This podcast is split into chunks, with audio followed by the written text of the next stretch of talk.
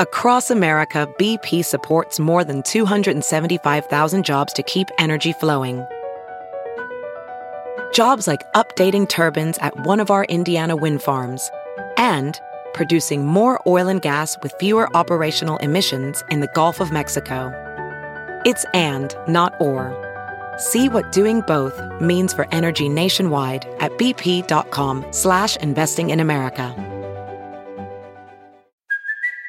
It's Kaley Cuoco for Priceline. Ready to go to your happy place for a happy price? Well, why didn't you say so? Just download the Priceline app right now and save up to 60% on hotels. So whether it's Cousin Kevin's Kazoo concert in Kansas City, go Kevin, or Becky's Bachelorette Bash in Bermuda, you never have to miss a trip ever again. So download the Priceline app today. Your savings are waiting. Go to your happy place for a happy price. Go to your happy price, Priceline. Hello, everyone, and welcome to Freckled Foodie and Friends, a podcast focused on making healthy living approachable, hosted by yours truly, Cameron Rogers. Hey peeps, happy Friday, Freckled Foodie family. I am really pumped about today's episode because she is a guest that I feel as if I've gotten to know through social media and one of her platforms that we will discuss. Um, but this is our first time actually connecting. And I mean, she is as incredible as I imagined she would be. Dr. Akilah Cadet, she is an executive coach, a diversity consultant, and the founder and CEO of Change Cadet, which is a consulting firm that she founded in 2015 that aims to drive equity and belonging in the workplace for all and focuses specifically on empowering women and people of color. She works with individuals and companies to give them the tools they need to be quote unquote soldiers of change in the workplace and promote DEIB, diversity, equity, inclusion, and belonging. She also is the voice or leader of the Ally Nudge program, which I have talked about a lot on my platform. Um, it was something I did over this quarantine time and part of my anti racism educational journey and found it incredibly impactful, educational, and helpful, and really encourage everyone to go sign up for the program. We talk about it a bit in this conversation, and the link will be in the show notes. Um, also, I know we talk a little bit about the election. This was recorded pre election, and I'm re- recording this as well pre election. So, Lord, I just hope that what we wish comes true. Um, Anyway, I hope you guys enjoyed today's episode. As always, please make sure you are following over on Instagram at Freckled Foodie and at FFN Friends Pod. Don't be afraid to screenshot the podcast and post it on your stories and share what you learned and tag both myself and Dr. Cadet. I love hearing your guys' feedback and reviews, or not reviews, but your feedback and your thoughts. And on that note, also review the show. I will stop talking now and get over to the interview. Hey guys, happy Friday. I am very excited about today's de- guest, Dr. Akilah Cadet. She is an executive coach, diversity consultant, and the founder and CEO of Change Cadet. She's someone I've talked about on my platform before when I shared that I was joining her Ally Nudge program, which we will get into. So thank you for joining us. I'm so happy to be here. Thank you for having me. Of course, I'm very excited about this. And I texted my family like so joyously, I guess is the word, when you agreed, because we all did your program. And I was like, I'm having her on the show. I'm so excited to share. so they're all very excited as well. Well, thanks to you and the fam. Hi, fam, if you're listening, for participating. we were all doing it around, like a few people started first. I sadly was on like the later side because my, in a weird reason our house does not have service and so i can't get text messages that aren't on wi-fi. And so when i was trying to sign up it was like texting me a code but i couldn't access the code. So i was on the light, later side but we were all doing it around the same time and sharing all the graphics and what we were learning. And we all really enjoyed the program. So thank you for doing that for everyone oh, out there. You are very welcome. And again thanks back to all of you in the fam. Uh, so to kick things off how would you define success Success is what brings someone joy. Um, success should be defined by the person and not what society says, the parents say, the institution, the mentor, the supervisor. It's what you need to be your best self. And when you are your best self, whatever you are striving to do is a success, whether big or small. Absolutely. Yes, yes, yes. And did you always feel that way, or is that something you found later in life? Uh, no, I found it later in life because I'm a black woman. So as a result, um, I have the uh, you know intersectionality with being black and being a woman where you know when you're black there's an amount of code switching that happens and you want to fit in yeah. a space and you have to fall into you know conform to what is viewed as professional which is a coded word for white dominant culture and then a, a woman so then you know um, in addition to what happens for BIPOC, Black Indigenous people of color, um, as well as women, is that we have imposter syndrome right? Yep. That, are we good enough for the job? Do we get the promotion? Can we actually do the job even though we were just interviewed and accepted and mm-hmm. told they're excited to have us on the on the team? So it was a series of fortunate and unfortunate events for me that got me to the point to give what I'm looking for to myself opposed to conforming to others, the company, the supervisor, you know, societal standards. Absolutely. And I think, you know, I talk about imposter syndrome a lot because I struggle with it a ton on this mm-hmm. platform. And I struggled with it a ton when I was in the corporate world as a female in a very predominantly male world of Wall Street. Mm-hmm. And Oh yeah, there was lots of imposter syndrome. I'd say to my mom, like, I'm killing it somehow at work, and I have all the top clients, and you know, I'm getting all these things that like not many other analysts and associates are getting, but I feel like I don't know anything that's happening, and I'm so confused on how I'm doing this, and mm-hmm. it's the essential imposter syndrome and feeling like I don't belong, and like I have to I, I don't know. I like I kept saying I just got so lucky, and as if I didn't deserve anything, even though I was working my butt off. Mm-hmm. And I recognize how many females struggle with the imposter syndrome, but obviously I have the privilege of not realizing the additional imposter syndrome that, as you mentioned, BIPOC individuals feel as well. And did that all play into you founding Change Cadet, or can you kind of walk us through? That consult how you founded this consulting firm and what w- led you to do that? Yeah, absolutely. So I, uh, my past life, my past career uh, was in public health, healthcare, um, and so I was at a health uh, organization. Um, started the same day as my boss. My boss happened to have an A name. Um, we had the same skin color, and so people got confused all the time and who was who, what was what. We um, did a lot of wonderful things together, had a great um, working relationship and friendship that was developed over time with the work that we did. She got a huge promotion from a manager to a chief, and she was like, "We got to do it again. Come with me. We'll rebuild and we'll build this new um, department." And so I um, was tasked with finding seed funding. It was all in like workforce experience. Um, so, you know, thinking about coaching and education and training and standards and expectations and stuff I do know. And um, so I, I, received all the seed funding within a matter of six months. Um, she came back from vacation and in a one-on-one, she's like, just kidding, never going to pay you for the work you did. Um, and just going to just take the money and do my own thing.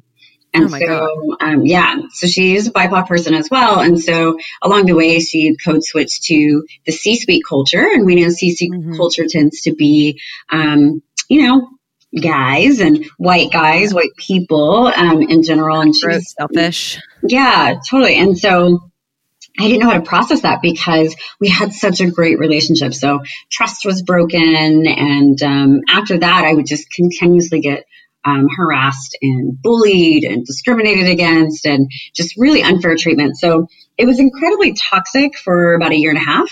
I didn't have it in me to go like find another job because people were like, why wouldn't you leave? Well, I was doing my doctoral program full time as well as working mm-hmm. full time. My doctoral program um, is 47 years and I completed it in three did not wow. have much of a life. yeah. And so I was just focused on finishing school. But what I did do was start Change Cadet, this company, to um, find some value. That's when I started to give back into myself. So how I define success. So working, you know, with different companies with their organizational development strategies and stuff. And then um, I graduated and a month later I was diagnosed with major depressive disorder or severe depression. Um, I was in a place of suicidal ideation. Um, was definitely not a good place to be.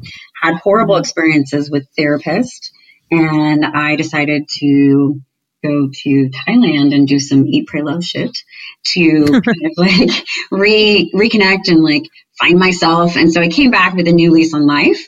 Um, found another position at a more of a corporate um, health uh, environment company, and um, I felt like I arrived. I finally was making the money. It was a doctor preferred position, top floor. You know, I had parking, and I, I live in Oakland, California. So anywhere in the Bay Area where you have free parking is like a gift, right? And I also had a 10 minute commute and that was like another gift because I was taking the train to go into the city in my previous job. And, um, and so I was like, okay, cool, cool, cool, cool. I did it.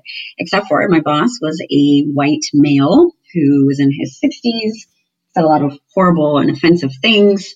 And then one day in a one on one meeting, he looked at me and said, I didn't think you were that smart when I interviewed you, but you are smart. Oh my God. Yep, exactly. And I was like, wait, I have 15 years of experience. My doctor is the name of this department that I'm in. Um, I kind of know what I'm doing. Why would you say that? Yeah. And he looked at me and he was like, oh, I guess that's offensive. I'm sorry. And I was like, um, yeah. yeah, it is. And so I told him, I'm like, you know, I'm going to have to rebuild my trust with you. And then he fired me. So I'd never been fired in my life. Um, I, again, like I said earlier, I worked in public health and healthcare, so I've been laid off. That was what you sign up for. I'm going into that life, but I'd never been fired. So I had to reflect back on my career, um, and I noticed this pattern of being discriminated against because I was black or a woman or a black woman or educated or too educated, likable. All of these things were barriers to my success. And how again, I didn't want to go in a situation where I went back into severe depression as a result of trying to fit into a box. I just didn't want to fit into a box where I couldn't be myself, place of belonging, like white people feel like most of the time. And so, um, right, yeah. So I said, well, what can I do about it? And I decided to cash out like 95% of my retirement um, and invest in that business that I started when I was, was, was initially being harassed and bullied and discriminated against. And um, I just said, like, what could I do so that people, BIPOC people, women, those were underrepresented communities, um, people with disabilities could feel like their best selves at work. And if they didn't, I could help them either make it better or for them to GTFO. And um, it'll be six years in January that I've been doing this. Well, congratulations on taking that leap, but also clearly creating a successful company. And I, I have a lot of questions on what you just said. And I, I first, I'm curious selfishly, and I'm sure if people are listening, they're wondering too, what is your doctorate in? Yeah, my doctorate is in health science and leadership and organizational behavior. And from doing your ally nudge program, and I, I mean, I, it says, I, I feel ignorant, I guess, in a way to say, I can't believe those things happen to you because unfortunately it shouldn't surprise me with the status of our world. But being someone who's never experienced something like that, it does inherently like shock me, even though it necessarily shouldn't.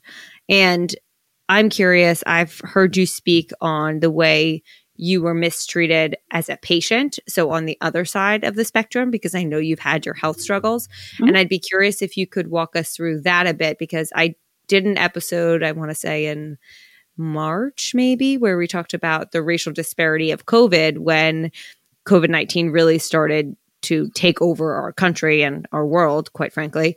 Um, but I think that that's a topic that not many people discuss in the white world, to be frank. I don't think people realize that a lot of Black people are afraid to go to the doctor or that they are mistreated or that, you know, Black pregnant women have a three times higher mortality rate or whatever the term is when in birth. Um, and I know that you speak on the way you were mistreated as a patient. And I, if you feel comfortable, would you mind sharing a little bit about that?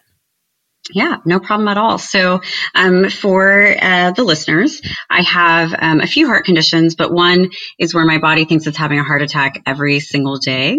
So, what that means is um, I live in left side pain.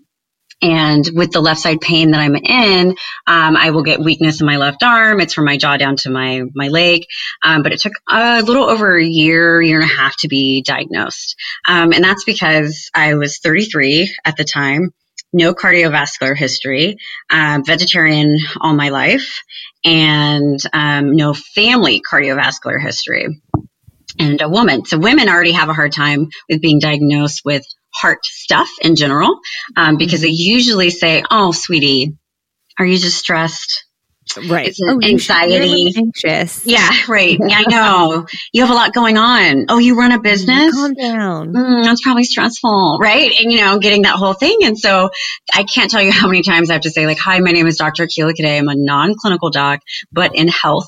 And so X, Y, and Z things. And so, um, the the real saving grace there for me is that my primary care provider um, believed me from the beginning because we had a longer relationship, and because we had a longer relationship, it allowed us to like be strategic with who she brought in and who we worked with, um, and so that that part was helpful. But the problem is that every time I went to the emergency room, because I have to go to the emergency room for the rest of my life, because um, since my body thinks it's having a heart attack, I can actually have a heart attack. It, it, mimics a heart attack without the clogged arteries. My arteries close. So if you've had a, a cramp in your calf, that what is what happens in the arteries in my heart.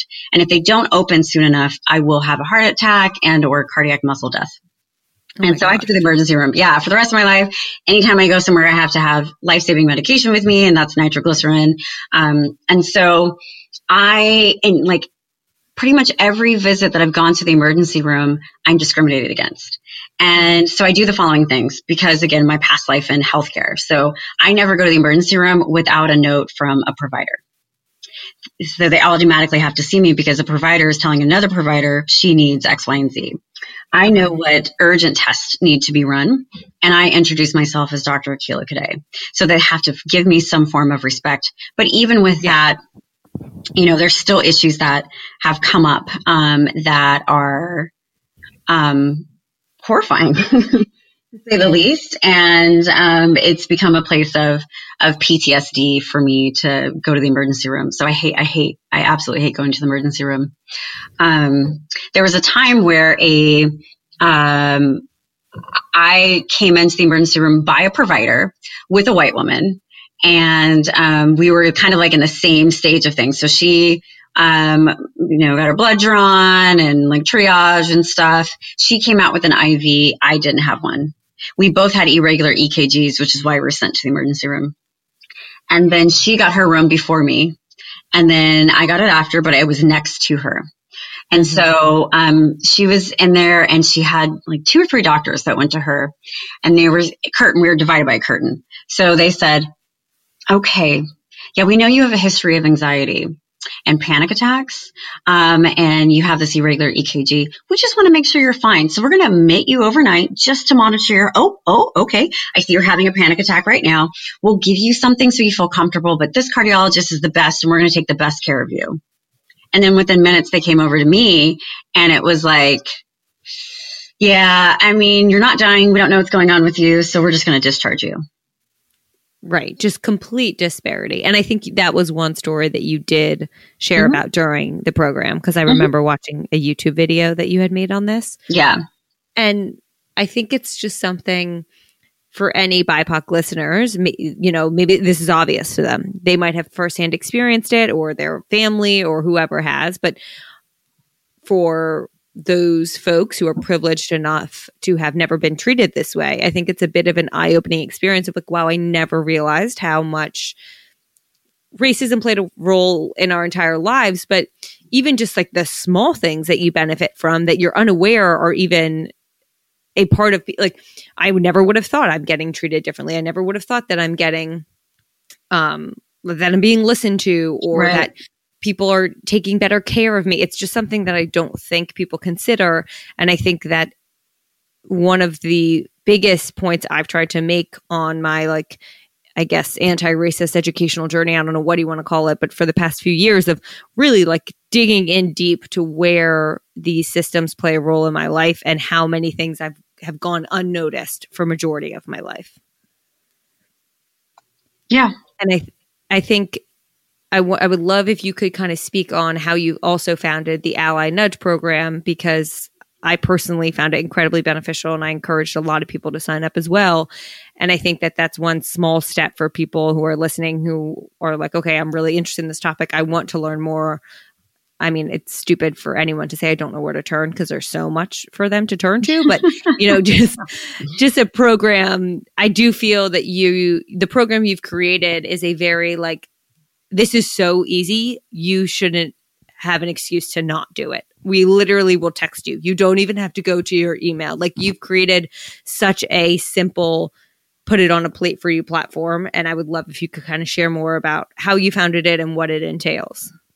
Yeah, absolutely. So um, the Ally Nudge is a co-creation with the co-founders um, of the Nudge. So um, Sarah and John Peterson and myself, they reached out to me and they're like, "Hey, we want to do something with our platform to educate people of like what's going on and how to be proactive and to, to take action. And so this collaborative approach, we were like, okay, let's look at the topics that are coming up. And, you know, all this is um, post the murder of George Floyd. Mm-hmm. And so we're already seeing conversations on trends and COVID and this and police brutality and protesting and what do we do, right? And so um, we collectively came up with a list and figured out what are ways in which people can learn. And so that's why you see like a, a difference in the different texts for the week. Some are the same, some are different, some are standalone. So um, the process of having an educational prompt in the morning, it's like something to have your coffee or tea with in the morning, and then having the action prompt in the evening is a way for people to um, take action. But yeah. take action in a way that's tangible and realistic and designed in a way in which people can have conversation. And so that was it. We're like, we'll just see, like, with your existing platform, how this works, you know, um, not overwhelming again with it being a month and two or three texts a week. And we were like surprised with the response um, in a good way because we, you know, soon heard stories of how people were doing it like you with your um, family, friends groups. Um, companies were doing it in either like kind of like advocacy groups, learning groups, or company, the whole company was doing it. And, and people who, um, had weekly Zooms to talk about what they discussed that week and what they learned that week or chats. And it became this way that people can learn how to be an ally or be affirmed being an ally where they, wherever they are on the, on that spectrum of allyship, um, in an accessible way. Yeah. You know, and so it's not too overwhelming. I personally feel there's a lot of education that goes where educators, education, things that are out there that are just a little too much to process, right? Mm-hmm. Because the thing with, particularly with white people, it's like some people just realize what's going on with black people with yeah. the murder of George Floyd. Some people just realized it yesterday um, right. with what happened with Breonna Taylor. And so they are still learning. So you can't go to that person and say, like, you need to know all these things like right now. That's unrealistic. That's not how we learn. And so little by little, we know we can have some change. And that's the purpose of the ally nudge. I definitely agree. Wow. I wish it wasn't the case. I do think people are starting to just wake up. Yeah. And I think something I personally really enjoyed about the program was it was not it, it, it was kind of a one size fit all from like a surface level but then it did get specific because with we with each week or text, it was like, okay, well, which applies to you for most of them? Like, do you want to learn more about A, B, C, or D, or all of them? Or, you know, how do you want to take action? And there was that individualized aspect of it, which I found very beneficial. And it was like, okay, wh- where do you work? Like, this is how we're mm-hmm. going to help encourage you. What is your type of job? Mm-hmm. And I mm-hmm. just found it to be a very educational but also digestible source of information that people do not have an excuse to not do. Not that anyone should have an excuse to not know about any of this, but I, I do feel that some people are like, oh God, I'm so busy. I don't have time to read every single book. And I, I kind of call bullshit on that, but I also feel like you've created an outlet that there is no excuse to not at least do something like this. Right, exactly. And and you are talking about a few important things. Um, so one, the cool thing about the Ally Nudge is that we have people participating in all 50 states, 1,700 cities, and right now we have 17,000 people who have signed wow. up. Yeah, with the Nudge. Super cool, right? But um, there's millions and millions and millions of people in America. And so there are a lot of people who are choosing to not learn how to be an ally right. and be a better person. And we have BIPOC people who do this as well. And they've given me feedback um, about how it's been beneficial and how they're having conversations with other BIPOC people and with white people or white passing people. So people mm-hmm. of color who look white, you know, can also benefit from um, upholding values of white supremacy because that's that's what it is. But white supremacy, and it doesn't mean that someone is, you know, white supremacist or KKK. It's just the values of America are based around white people, hence mm-hmm. white supremacy. White people aren't getting killed by cops. White people aren't getting passed over in jobs. White people aren't getting access, fair access to um, you know, owning a home or um, access to a loan or whatever that may be, it's happening to Black people, also right. Indigenous people of color as well. So even with providing something that's digestible and accessible, uh, there's still millions and millions of people who aren't doing it. Millions and millions of people should be doing this. Mm-hmm. And that's not the case. So, you know, I'm doing all that I can to to put the word out that it is an important way to do it. It's only $5 too. Right. It's affordable. It's, it's affordable. Yeah. You don't have to like sign up for a course. Like my power and privilege course or any course I do is, I think 55, I don't do the money. I think it's 55 bucks, but you can $5 have me for a whole month, right, to mm-hmm. work on that area. So what's really important here is that with the, the ally nudge, um, the whole nudge program, it's like a friend giving you a little nudge about what you can do, right? Like um, pre-COVID days, it's like, hey, we can do this activity in a park in San Francisco or you know in LA or whatever. But because we're in COVID times, the, that little nudge is more so an activity you can do at home through conversation text and safe ways, right? And COVID safe ways. And so mm-hmm. even with thinking about accessibility for people to learn in a different way, we still have people using their privilege because white dominant culture, white supremacy is so real um, in America. So what that means is, as a black person, I don't have the privilege to not do something. Right. I don't have the privilege to not show up for myself, the black community, a woman, because I'm these things, a person who's disabled, I'm these things. I can't just say like, oh no, I'm not going to do that today. I always have to advocate for myself. I'm always uncomfortable. Um, I do also make mistakes as well. I do the work in addition to what we're asking everyone to do, but knowing that white people have more power because of how they're viewed uh, in American society and they can do the most. So even um, when people are not doing things, that's a form of privilege. Right. I totally agree. And I was talking about this, um, I guess, kind of recently on my platform of even the privilege of just, you know, hopefully everyone's heart feels very heavy when they learn about another killing of a black person by police. And mm-hmm. It was something that became so blatantly obvious to me as the way I was handling my life, but also as a consumer of what my white friends versus my black friends were posting on social media of like, white people also need to realize that we have the privilege of just being like, that's really sad. And then also having other thoughts and also going on with our day because that's not something that black people have the privilege of forgetting. It's not something that you're like, oh, this is awful that this has happened, but I'm still going to go have this like great dinner and, you know, forget about racism today. That's not something you ever like there's no privilege of forgetting about it. And I think yeah. that's another privilege that's just ingrained in all of this as well to acknowledge. Yeah, no, and you're absolutely right. Um, just remember words are powerful. Um, murders, not killings. Yes. Yeah, okay, people are being you. murdered. Yeah, no, you're welcome. Um, but yeah, no, I mean, like, you're absolutely right. So I, I, mean, I, I love that you're using the privilege that you have and sharing your platform with me to talk about this and also how it's been an experience for you um, as well. And I'm hoping that your listeners, your followers, um, realize that it's something that they can do and a lot can come from it. Um, and yes. it doesn't have to feel like, you know, we're not asking you to run for office. I mean, if you want to, that's totally right. fine. We're just asking you to think about your unconscious bias. Think mm-hmm. about implicit bias, the stereotypes that you have for other people, the thoughts you have for other people. Um, there's people listening right now who are like, oh, Akilah sounds white. I'm surprised she's black. Um, just mm-hmm. because that's their bias and stereotype of if I sound like this, I should sound like a white person, not sound right. like an American. And so sound like someone who went to school. Yeah.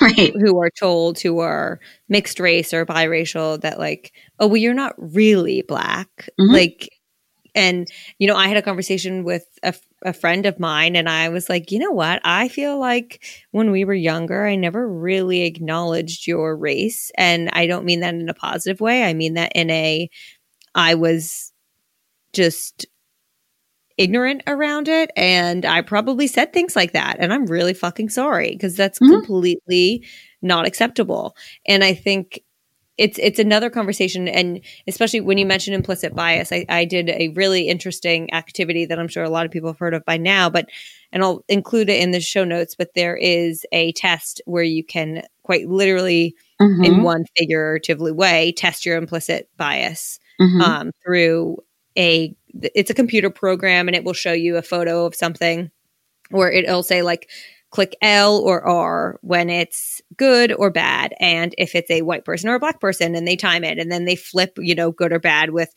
whether it's lined up with white or black and they see how quickly you do that and how many mistakes you do. And it it measures it in a way of like things that you're not even aware you're associating of like this is good and this is bad or this is better and this is worse. And i mm-hmm. i think that is a very interesting thing for everyone to do just to really acknowledge holy shit this is maybe deeper ingrained than i ever realized. Mm-hmm. yeah and there's that's a great i mean there's lots of them people literally so can use this tool called google. Yeah yeah and you can look at implicit bias surveys and con- implicit and unconscious bias they're the same thing um, mm-hmm. You can mm-hmm. have explicit bias as well, where you're like, yeah, no. Um, yeah. But yeah, I mean, there's ways to kind of look that up. I mean, and it's what you said earlier. It's like, there are so many ways. Like for mm-hmm. people who aren't doing things, it's like, come on.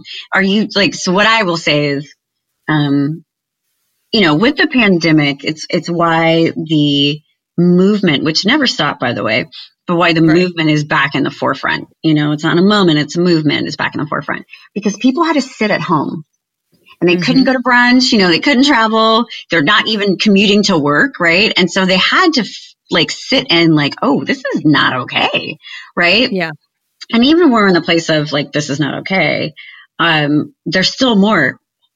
The actual fuck is happening, um, you know, with other harm and murder and maiming that has happened um, either to protesters or police, um, you name it. So even when people are saying, hey, police brutality is not okay, hey, we're fighting for the humanity and equality of black people, um, black people are still being harmed. Yeah, and, and not served, and no justice is being served, as and, we witnessed right. yesterday. Exactly, and that shows you how prevalent white supremacy is you know, um, in America, you can just look at the Jacob Blake scenario of what happened mm-hmm. in those three days.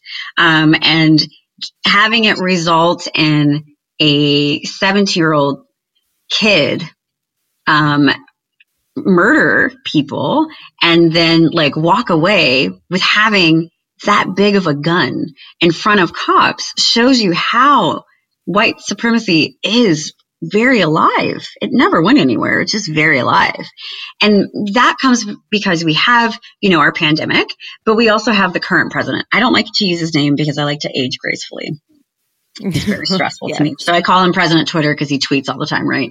Mm-hmm. And so with him in office, saying, "Hey, shoot them" to the protesters. Um, white power protecting himself. Yeah, exactly. What are you saying about women? What are you saying about immigrant people? You have people who are like, "Yeah, I do feel that way," and so they're coming out more and being more mm-hmm. public with it and feeling indef- indefensible where you know they could just go and do whatever they want to do um, to people that they feel aren't the right people or they shouldn't be here yeah. or whatever and create create harm. And so with all of that mixed together, for people who are choosing to not do anything, I say they're deciding if they want to upgrade to a gold card member of supporting racism or being mm-hmm. a racist. Because it's if true. you aren't doing anything, you are choosing to continue systemic and institutional racism and oppression that is hurting, harming, maiming, and murdering uh, Black people.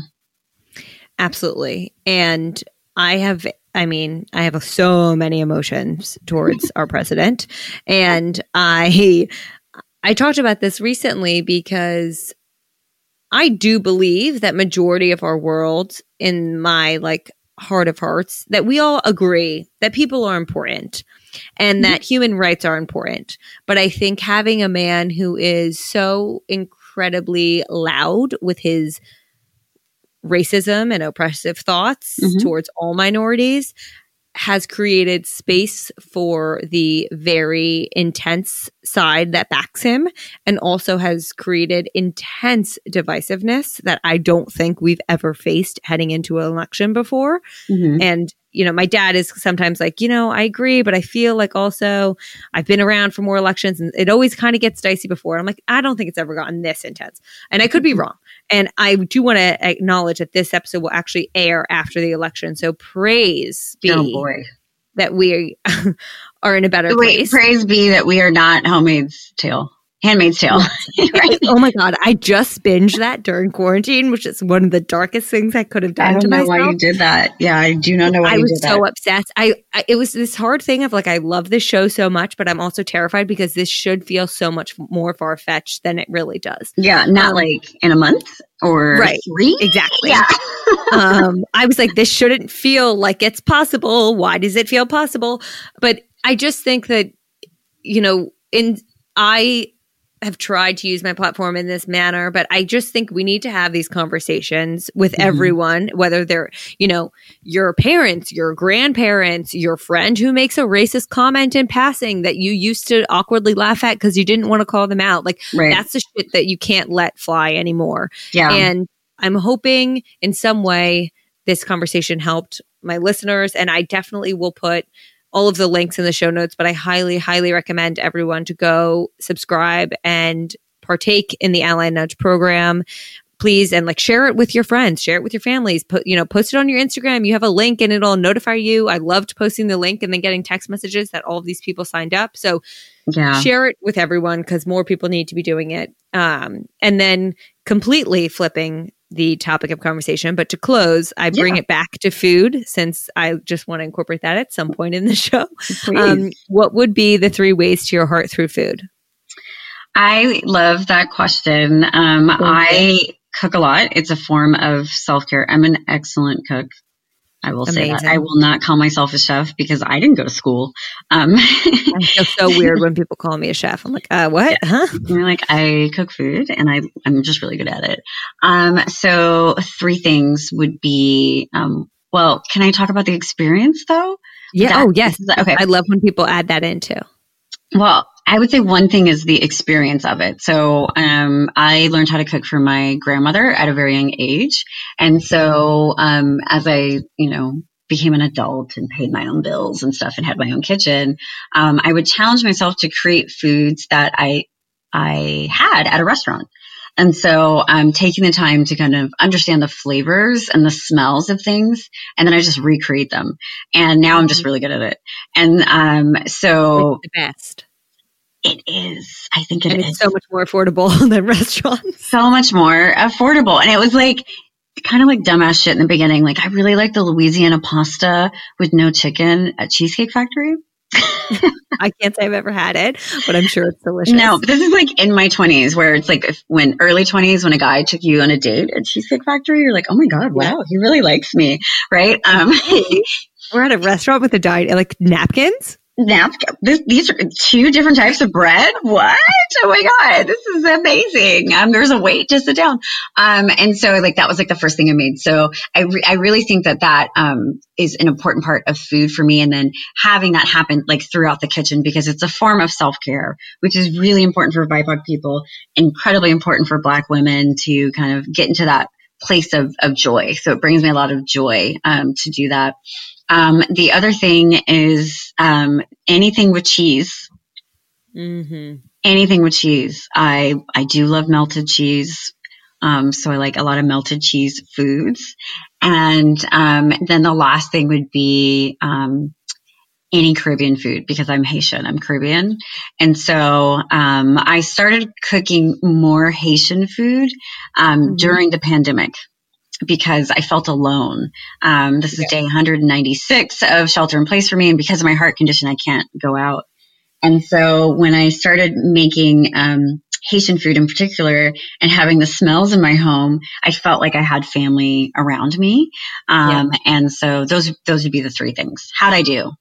Amazing. Okay. And I have to say the last one, I feel a touch an extra touch of love for my brother-in-law is Haitian and his mother who I mean I kind of call my in-law like they're my my sister's husband mm-hmm. his parents but I call them my in-laws too it's I'm trying to figure out what the term for that is because I know they're not mine but we just refer to each other as that yeah um, but if Rosemont's listening she makes the most incredible mm-hmm. Haitian patties and my sister and her husband lived in the apartment next to me and they just moved out to Jersey during COVID. But mm-hmm. when she would come and do like a big feast, or if they'd go to her house, and my sister and Carl would come back with like trays of Haitian patties, and my me, my older sister, my younger sister, my husband, my younger sister's boyfriend, we'd all gather in the apartment and just shove them in our face because they are so freaking good. They are the best Caribbean patties around. I do make um, patties,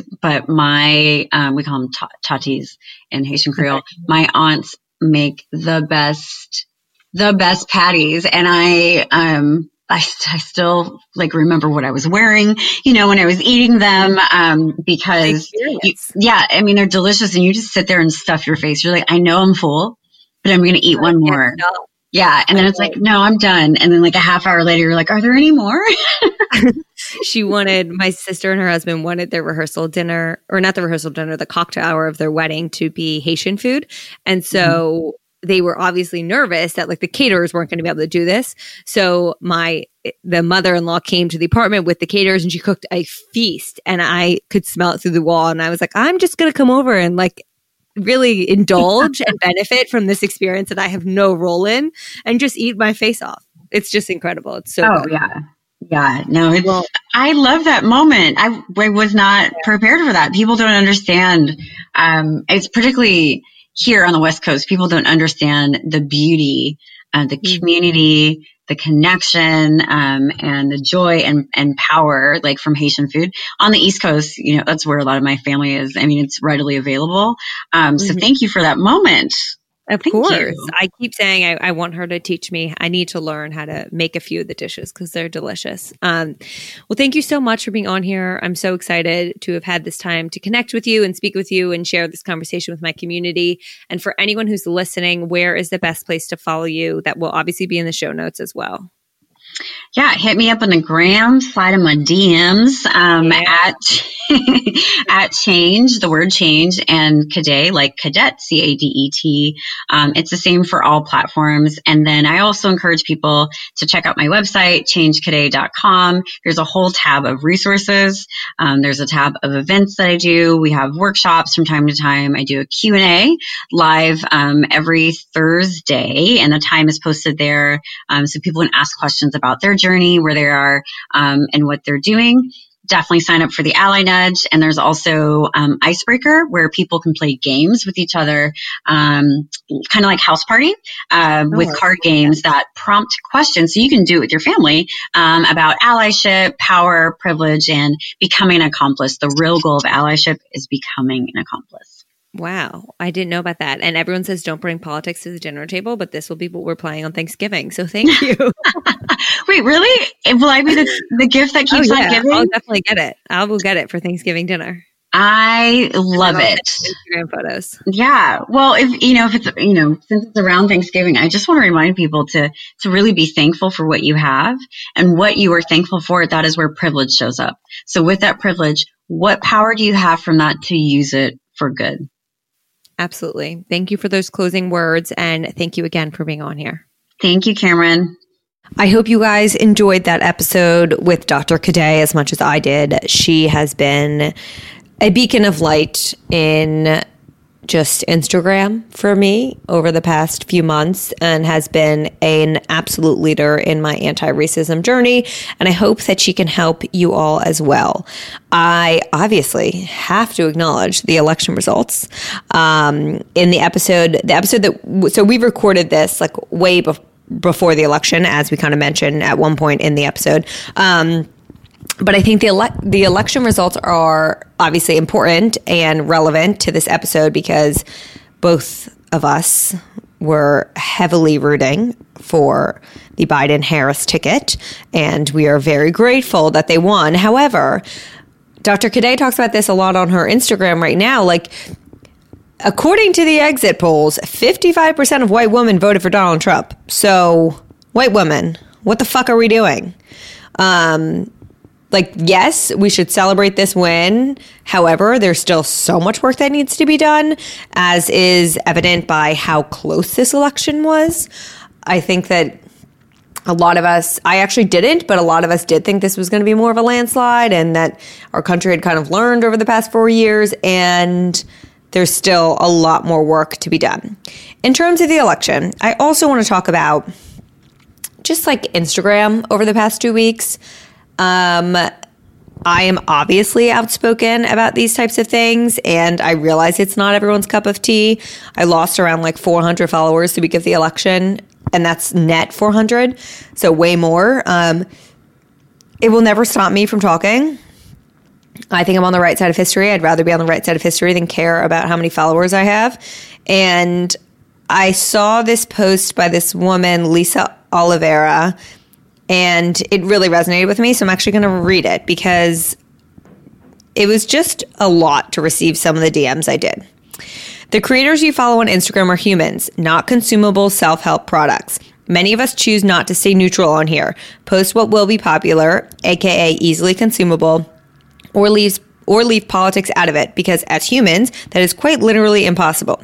Many of us get messages and comments sharing disappointment or anger that we don't post exactly what you want to hear, that we don't cater to your opinions and your opinions only, that we choose to speak to what our hearts hold. And almost 100% of these messages come from white people, which in my case is very much true.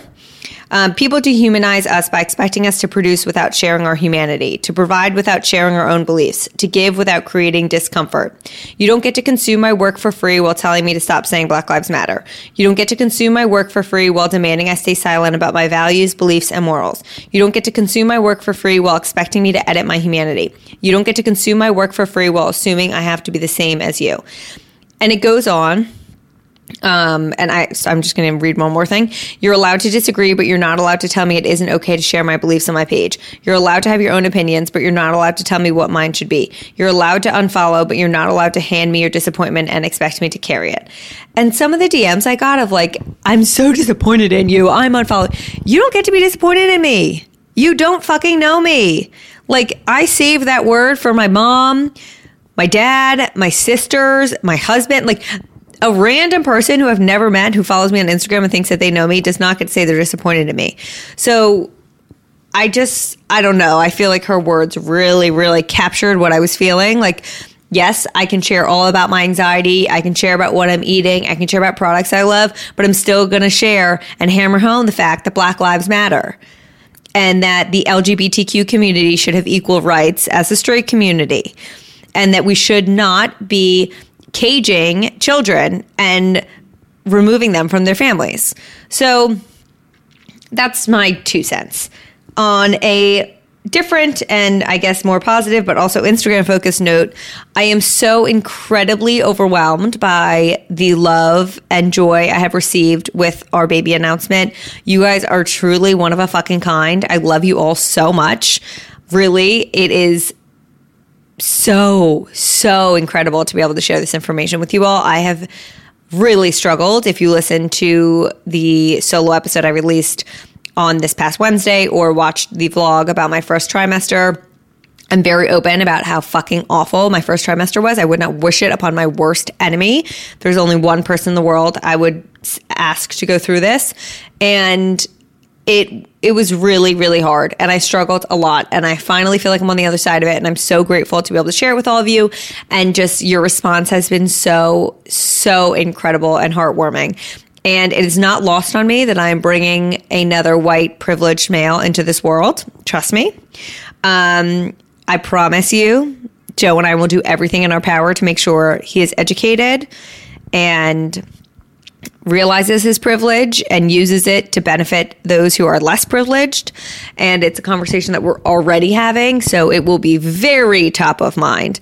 And honestly, that was one of the reasons why I was so just overly emotional and ecstatic when it came to the election because I got to go to Washington Square Park for a celebration and just knowing that there was a little baby growing inside of me and that this was going to be a part of his future instead of what the alternate option could have been, for me, that just meant a lot.